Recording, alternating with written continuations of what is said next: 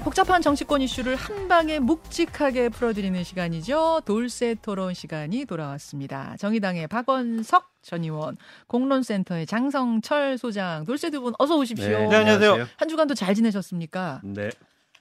잘 지냈습니다. 왜 장 소장님 왜 아니요, 아니요. 이렇게 크게 잘 지내시진 않, 않으셨? 아, 잘 지내. 아, 잘 지내셨어요?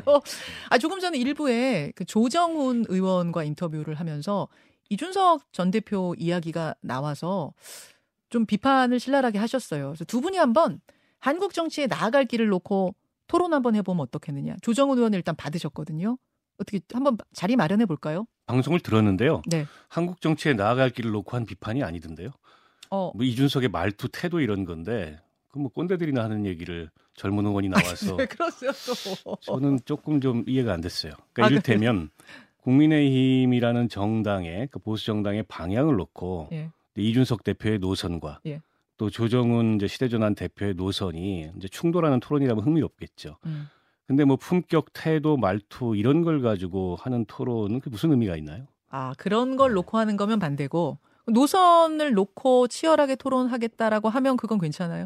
뭐 그건 의미가 있겠죠. 근데 예. 그 조정훈 대표는 이제 막 보수 정당에 오신 분이잖아요. 예, 예. 그분이 생각하는 보수 정당의 노선 비전 어떤 건지는 알려진 바가 없어서 음. 어떨지 모르겠습니다. 제가 듣기로는 네. 가해자의 편을 든 옆에서 구경꾼이 음. 피해자를 일방적으로 좀 매도하는 거 아니냐 좀 그런 생각이 좀 아, 들었어요. 아 까 인터뷰 들으시면서요. 예, 예, 예. 어. 그러니까 이- 이준석 대표에 대해서 네가 잘못했잖아. 네가 잘못해가지고 하, 우리 강서구청장 보궐선거도 여러 가지 우리가 어렵게 됐어. 이런 식의 뉘앙스로 다가왔거든요. 어. 그 이게 맞나라는 좀 생각이 들었고 제가 아까 놀랬던 게 뭐냐면 시작하면서. 이준석 대표에게 예. 조정훈하고 양자 토론 할 거야 이렇게 아, 문자, 문자 보냈더니 보내셨어요? 아까 인터뷰 들으시면서? 답이 왔는데 예, 좀 이따 말씀드릴게요. 아, 하겠다는 쪽입니까? 안 하겠다는 쪽에 방, 방향만 알려주세요. 아그 여기서는 좀 안 하겠다라는 쪽 느껴져요. 아, 느껴져요는 또 뭔지. 네. 느껴져요. 자, 자세한 이야기는 그럼 또 잠시 후에 댓글쇼에서, 정글쇼에서 소개하는 것으로 하고, 일단은 인요한 혁신위원장 임명에 대한 이야기부터 좀 풀어가야 음. 될것 같습니다. 아, 저 일요일까지만 해도, 어, 이거 월요일에 발표 못할 것 같은데? 예, 굉장히 얘기가 난항이라는데, 이렇게 얘기를 듣고 있었는데, 어떻게 인요한 박사가 어, 음. 결정이 된 거예요, 장 그러니까? 일요일 날 오후부터 이뇨한 박사가 거론되고 있다, 유력하다, 뭐 이런 보도가 음. 실질적으로 나오기는 했어요. 예. 그래서 뭐 당에서 김기현 대표가 좀 신중하게 검토를 했던 것 같고 많은 분들이 좀 고사했고 또한 많은 분들이 대상이 적절하지가 않다라고 판단한 것 같습니다. 어. 그러니까 뭐 30대 청년 뭐 의사 이 사람은 뭐 부인이 말려서 못한다. 아, 30대 청년 그 그분이 1순위였다고 제가 들었는데 네. 그분이 의사였어요. 의사예요, 의사. 아, 근데 부인이 말렸대요. 박모 씨라고 오늘 뭐 조선일보에서 영입 대상자로 이렇게 리스트를 올려놨던데 어. 그분은 이제 가족이 말려가지고 정치하면 안 돼 이런 식으로 말렸다고 하고요. 아, 혹시 그분이 내과 의사 박은식 맞아요, 씨입니까? 맞아요. 지금 예. 혁신위원 하마평에 있던데. 예. 그분이 원래는 혁신위원장 후보였어요. 그렇죠. 예. 아. 그리고 뭐 하태경 의원 같은 경우에는 방송에 나와가지고 우리 김현정이 네, 뉴스 네, 쇼인가요? 네. 네. 아이 뭐 이준석도 품고 막 이래가지고 다 품고 가겠다. 왜 품어 안 돼. 배제. 아, 그 인터뷰 때문에요? 예. 그랬다라고 저는 이제 얘기를 전해 들었어요. 아, 저랑 금요일 날 아침에 한 그 인터뷰. 네. 아, 다 품고 가겠다 이거. 예. 아, 그렇구나. 금기호가 된 것 같아요. 이준석 품자 이거는. 그래서 뭐 여러 가지 이유 때문에 이뇨한 위원장을 좀 한 것 같은데 음. 일단은 되게 뭐 성품, 민품, 뭐 또 의료계에서 또 보수 쪽에서 상당히 좀 인정받던 분이었거든요. 음, 기대해 볼 만하다라는 분위기는 많지만 예. 저는 좀 다르게 좀 이따 좀 판단해 보겠습니다. 어, 자, 자 박원석 의원님. 어 일단 뭐 이게 정치라는 게 이제 사람이 하는 일이기 때문에 네. 에, 좀 지켜봐야 되겠죠. 음. 그리고 인요한 그 원장님 같은 경우에는 뭐 명성이 굉장히 높고 또 존경받는 분이고 예. 집안도 굉장히 좋고 예. 어, 그런 분인데 이제 정치 영역에서 뭐 이렇다 할 활동을 한 건 없어요. 과거에 이제 박근혜 인수. 아, 인수위에서 국민통합 부위원장 이런 역할을 했지만은 그건 뭐 이제 정당 정치에 직접 참여한 거하고는 좀 다르잖아요. 그렇죠. 그런 면에서 어, 굉장히 좀 생소한 일을 하게 되는 걸 텐데 음. 지금 이제 총선 앞두고 굉장히 예민한 시기예요. 네. 뭐 하나가 예민하지 않은 게 없을 겁니다. 맞아요. 이런 상황에서 혁신이라는 굉장히 난이도 높은 작업을 얼마나 해나갈 수 있을까 이런 이제 걱정들이 당, 당 내부에서 좀 있는 것 같고 또한 가지는 아, 이제 권한이죠 실질적 권한 맞아요. 전권을 무서울 정도로 줬다 이렇게 말씀은 하는데 예. 김기현 대표도 전권이 없잖아요. 음. 근데 김, 김 전권이 없는 대표가 준 전권이 어디까지일까요? 당 대표를 너무 무시하시는 발언 아닙니까? 뭐 다 집권 여당 당 대표인데요. 뭐 다 알면서 또 그런 식으로 얘기를 해요. 그래서 어 과연 진짜 이제 공천 룰이라든지 음. 혹은 이제 이 퇴출과 영입의 기준이라든지 음흠.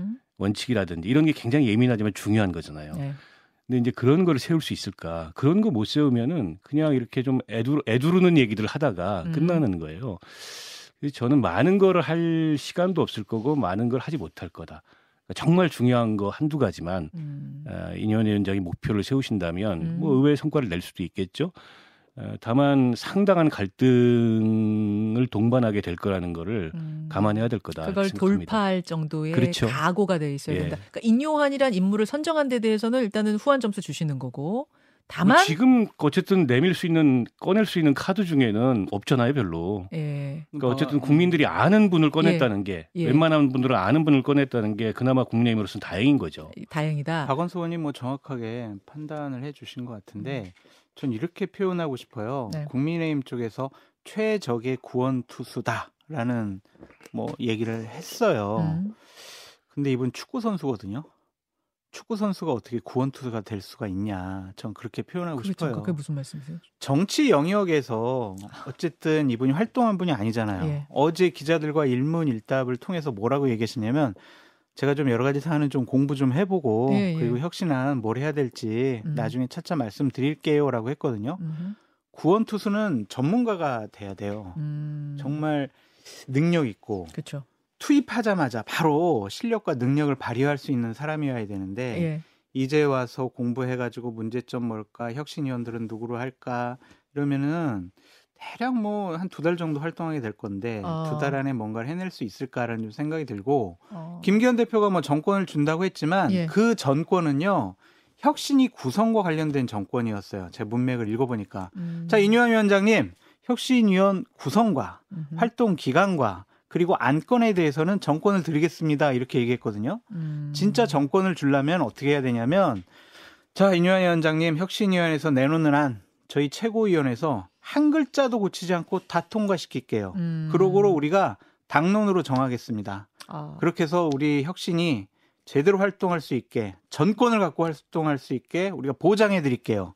이런 약속을 해야 되는데 그런 약속 안 하잖아요. 자, 정리하자면 두 분이 모두 다 모두 한 목소리로 이야기하는 이 혁신이 성공의 키는 그 전권. 전권이 어디까지냐. 여기에 달려 있다. 이렇게 정리하면 될까요? 그렇게 봐야 되겠죠. 예. 그것도 네. 하나 더 있어요. 하나 더 있어요. 아마 인요한 위원장의 여러 가지 말과 행동 그리고 뒷얘기들이 예. 계속해서 또 보도가 될 겁니다. 어떤 뒷얘기요? 그러니까 말 실수한 게 뭐가 있을까? 또 어. 김은경 이재명 당대표가 임명한 예. 혁신위원장 같은 경우도 재산에 뭐가 문제가 있네, 뭐 가족 간에 뭐가 문제가 있네, 음, 음. 아, 털잖아요. 계속 나오죠. 예. 하루하루. 그런 것들이 자칫 잘못하면 혁신위원장, 혁신위의 활동에 발목을 잡을 수가 아, 있다. 그런 변수가 툭툭 튀어나오냐 안 튀어나오냐 그것도 중요할 우린 거다. 모르잖아요. 모르- 지금 인현. 위원장은 지금 처음 검증대에 서가지고 예. 검증을 받는 입장이란 말이에요. 예. 근데 저렇게 좋은 이미지가 갖고 있던 분이 예. 예를 들면은 의사할 때 간호사들에게 어떤 뭐 갑질을 했다. 이런 거 하나 나오면은 이거 예를 드신 거예요, 예, 그건. 논란이 그쪽으로 갈 수밖에 없어요. 그런 부분이 성공의 중요한 키포인트가 될 거다. 뭐가 나올지 모르겠어요. 음. 예. 그런데 이제 이분이 혁신위원장이 된 배경에 김한길 국민통합위원장 추천이 있었던 거냐 없었던 거냐 그게 또 어제 되게 중요한 부분이었어요. 일단은 인요한 위원장은 옛날부터 친했던 거 맞다. 뭐 매일 통화하는 사이였던 거 맞고 다만 이번에 그분만 추천을 한 게 아니라 여러 사람이 추천 나를 추천했다고 들었다. 이렇게 답변을 했습니다. 이 부분이 관전 포인트인 이유는 박 의원님 김한길 위원장이 요즘 당내에서 갖는 영향력 그 위상 때문이겠죠? 그렇죠. 아무래도 이제 대통령과 굉장히 가깝고 대통령한테 정무적 조언을 개인적으로 할 수 있는 몇 안 되는 분이다 이렇게 알려져 있어요. 그런데다가 얼마 전에 국민통합위 행사에서 예. 당 지도부까지 총 출동해가지고 이제 김한길 위원장에 대해서 대통령이 극찬하는 이런 예. 모습도 있었거든요. 예. 그래서 자연스럽게 어떤 총선의 역할론, 뭐 무게감 이런 것들이 실리는 것 같은데 음. 본인은 뭐 한사코 그걸 갖다 부인하고 있습니다. 그러니까 자기는 정치를 떠났고 뭐 신당 이런 거 생각해 본 적도 없고 만들 것도 없고 지금 국민통합이 이 일에 전념할 거다 이렇게 말씀을 하시는데 김기현 대표 체제가 또 한 번 위기가 오게 되면 음흠. 네, 그 얘기는 이제 인류한 혁신위원장의 혁신이 성공하지 못하는 거죠. 음. 그리고 당 지지율의 변동이 없고 내년에 수도권 총선에 패색이 짙게 드리워지면 뭔가 긴급 처방을 해야 되는데 음. 그 긴급 처방으로 여전히 쓸 수 있는 카드 중에 하나 아니냐 음. 이제 이런 관측인 것 같아요. 카드. 예. 어, 그건 이제 김한길 위원장이 어쨌든 민주당을 잘 아는 분이고 네. 또 어쨌든 정계 개편이나 이런 것들 과거에 좀 해보기도 했고 음.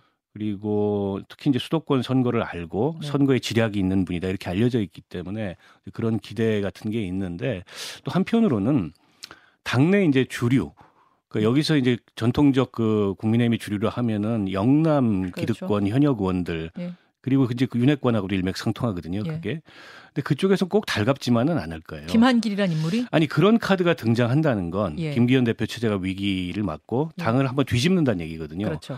어, 자기 기득권들이 보장이 안 될 수도 아. 있잖아요. 그 별로 달갑지 않을 거예요. 어허. 저는 인용한 위원장에 대해서도 비슷한 경계심을 가지고 보고 있다고 생각합니다. 기득권 TK 쪽에서 아니 왜냐하면 인유한 위원장이 국민의힘도 다 내려올 생각을 해야 된다. 이렇게 이제 약간 우회적으로 아, 뭐 어쨌든 정확히 뭐라 그랬냐면은 네. 국민의힘의 힘이 뭐 센 분들이 많이 내려와야 된다 그렇게 말했어요. 그러니까 그 얘기는 이제 기존 기득권을 내려놔야 된다. 이런 메시지로 들릴 수도 있거든요. 그렇죠. 어, 그에 대한 경계심이 당연히 있겠죠. 그러니까 음. 지난번에 그 임명직 당직자 물러나고 힘 사무총장 인선할 때 예. 박대출 의원을 사무총장으로 임명하려 하기도 했고 예. 결국에 이제 돌아 돌고 돌아서 이만희 의원을 했는데 네. 결국 다 이게 이제 PK, TK 영남 기득권의 이해관계가 결부돼 있는 문제라고 난 저는 보거든요. 음. 그러니까 그런 기준에서 보면 지금 음. 이윤 위원장에 대한 당내에 그이 시각도 아. 그 경계의 시각이 있을 거라는 거죠. 아 잠깐만요. 정리 좀 할게요. 이게 참 이게 정치란 게 복잡하네요. 그러니까 김한길 역할론 대통령과 김한길 위원장이 가까운 사이라는 건 이건 뭐 분명하고 같이 논의하고 뭐 정무적으로도 토론하고 이런 사이라는 거는 지금 뭐 분명해 보이고요. 다만 김한길 위원장에 대한 당내 분위기는 어떠냐에서는 기득권 TK 의원들은 달갑지 않을 것이다. 그러다 보니 추천을 했다고 알려진 이 인요한 위원장에 대해서도 약간의 반신반의 뭐 거부감을 가질 수도 있다라는 지금 평이신데 어제요. 하도 이제 김한길 신당론, 김한길 신당론 이런 게 나오니까 기자들이 물었어요. 김한길 위원장한테. 김한길 위원장이 오랜만에 입을 열었습니다. 듣겠습니다. 어, 일부 언론 등에서 말해주고 있는 신당 창당은 생각해 본 일도 없고요. 앞으로도 그럴 일은 없을 겁니다. 총선에서 어떤 역할 하실지 생각하신 게 있으세요? 예. 일단 일각에서 나오는 그 신당론 이 저 이 지금 국민의힘을 두고 외부에서 신당을 김한길 위원장이 만든다더라 이른바 윤석열 신당. 그런 다음에 신설 합당한다더라 막 이런 시나리오가 돌고 있잖아요. 거기에 대해서 김한길 위원장이 딱 부러지게 그런 일은 없을 거다. 그러자 기자가 총선에서 역할은 하십니까? 여기서 아닙니다를 하진 않았다는 거. 이게 어제 포인트였어요, 기자들의. 아닙니다 하지 않고 아무 말 없이 갔다는 거. 자, 장 소장님 어떻게 분석하세요? 정치인의 말은 반대로 인식을 하는 게 정답에 가까울 수 있다라고 말씀을 드려요. 반대로요? 그러니까 저 자리에서 김한길 위원장이 예. 맞습니다. 예. 제가 신당 만들 거고요. 제가 총선 승리를 위해서 정말 열심히 노력해 보겠습니다. 그러겠냐고요. 어... 근데 끊임없이 예. 저러한 신당 창당설이 나오는 거는 대통령이 상당히 신임을 하고 있고 또한 신당 창당을 통해서 이 판 자체를 바꿔서 내년 총선의 승리를 한번 담보해 보겠다라는 생각과 전략을 갖고 있기 때문에 어. 신당 창당설 그리고 김한길 배우설은 내년 총선 예.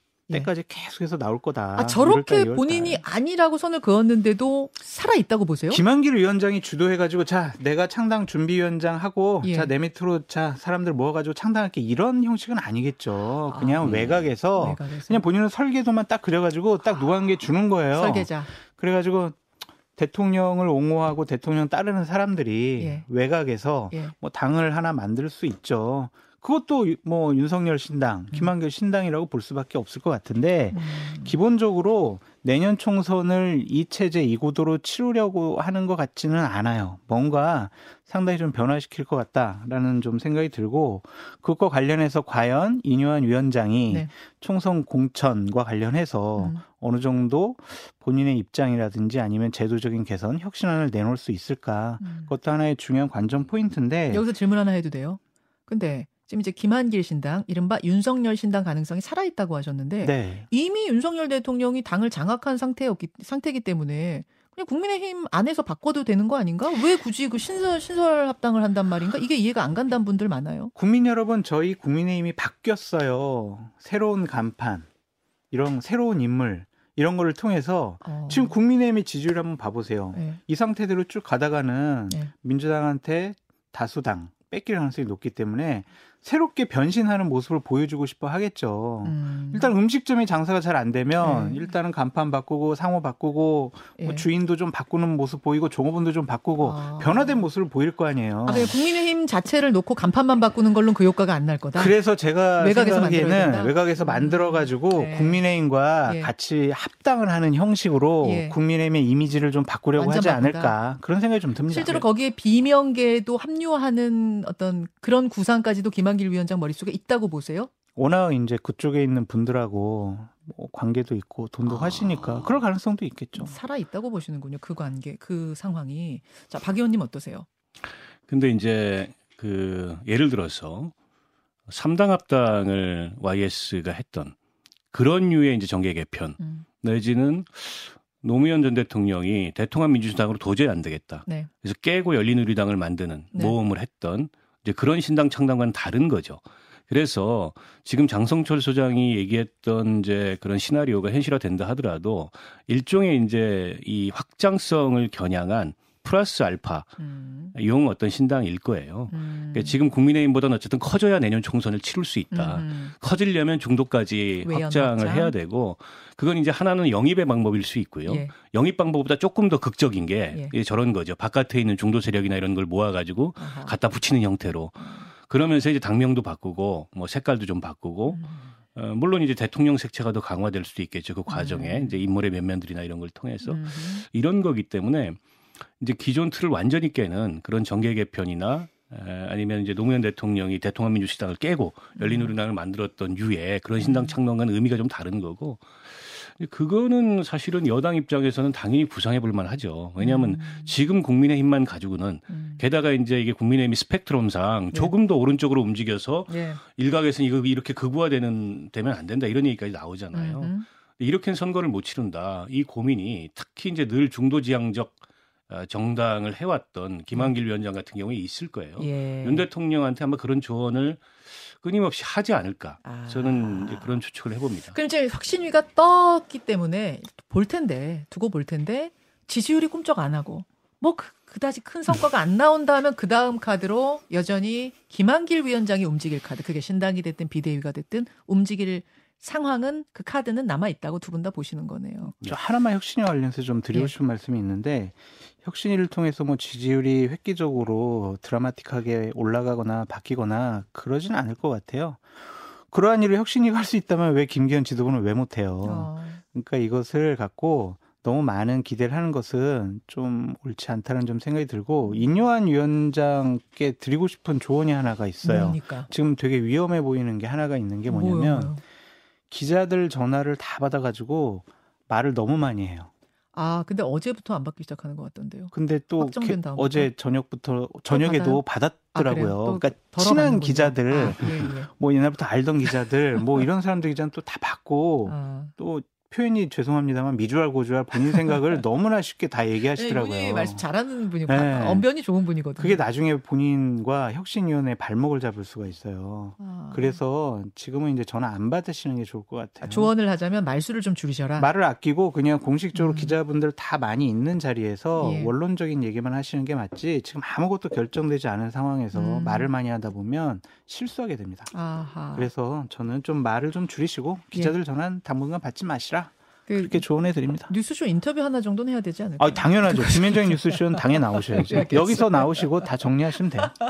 알겠습니다. 혁신위원회 누가 올 것인가 그 이름이 벌써 이제 등장하기 시작하는데 아까 뇌과 의사 박은식, 삼민투 하문경, 음. 범민년 민경우, 회계사 김경률 영입을 추진하고 있다라는 이거는 조선일보발 네, 보도네요. 네, 뭐이 정도 이름이 지금 오르내리고 있다는 거. 요 얘기 여기에 대한 평가는 잠시 후 네. 댓글쇼에서 좀 해보기로 하고 민주당 이야기 넘어가겠습니다. 아, 이재명 대표가 당무에 복귀했습니다. 어제 복귀했습니다. 복귀하면서 했던 말 준비가 됐나요? 들어보죠. 체포동의안 처리 과정의 일로 더 이상 왈가왈부하지 않기를 바랍니다. 그런 문제로 우리의 역량을 소진하고 시간을 보낼 만큼 현실이 녹록지가 않습니다. 네. 지금 왈가왈부 나왔어요. 어, 왈가왈부 하지 말자. 어제 요 왈가왈부가 완전히 키워드였는데, 아, 박 의원님 어떻게 보셨습니까? 음, 아니 뭐 예정된 메시지였다고 봅니다. 음. 그러니까 본인 문제로 체포동의안 표결을 했는데 당의 뭐 그 일부 가결 의원들에 대한 징계론도 있지만 당 대표가 통합의 메시지를 지금 상태에서 내지 않는다면 이상한 거죠. 음, 그런데다가 강서 재보궐 선거 결과로 지금 민주당은 분위기가 좋고 국민의힘은 여러 가지 고민에 빠져 있는데 긁어부스럼을 만들 이유가 없는 거고 다만 이제 저게 궁극적인 통합으로 갈 수 있을지에 대해서는 음. 여전히 이제 의문이 있어요. 왜냐하면 내년 총선 공천 앞두고 민주당의 지금 가장 큰 고민거리는 난제 중에 하나는 수요 공급이 너무 안 맞아요. 음. 하고자 하는 사람 너무 너무 많고 많아요. 자리가 없어요. 아, 지난번 총선을 너무 크게 이겨놓다 보니까는 네. 아주 전통적 험지 빼놓고는 다 민주당 의원들입니다. 그렇죠. 그러면 결국에 현역 의원들 물갈이를 대폭적으로 해야 지금 밖에서 음. 신인이든 뭐 아니면 친명계든 들어오자 들어오고자 하는 수요를 맞출 수가 있는데 그게 그렇게 간단치 않아요. 그렇죠.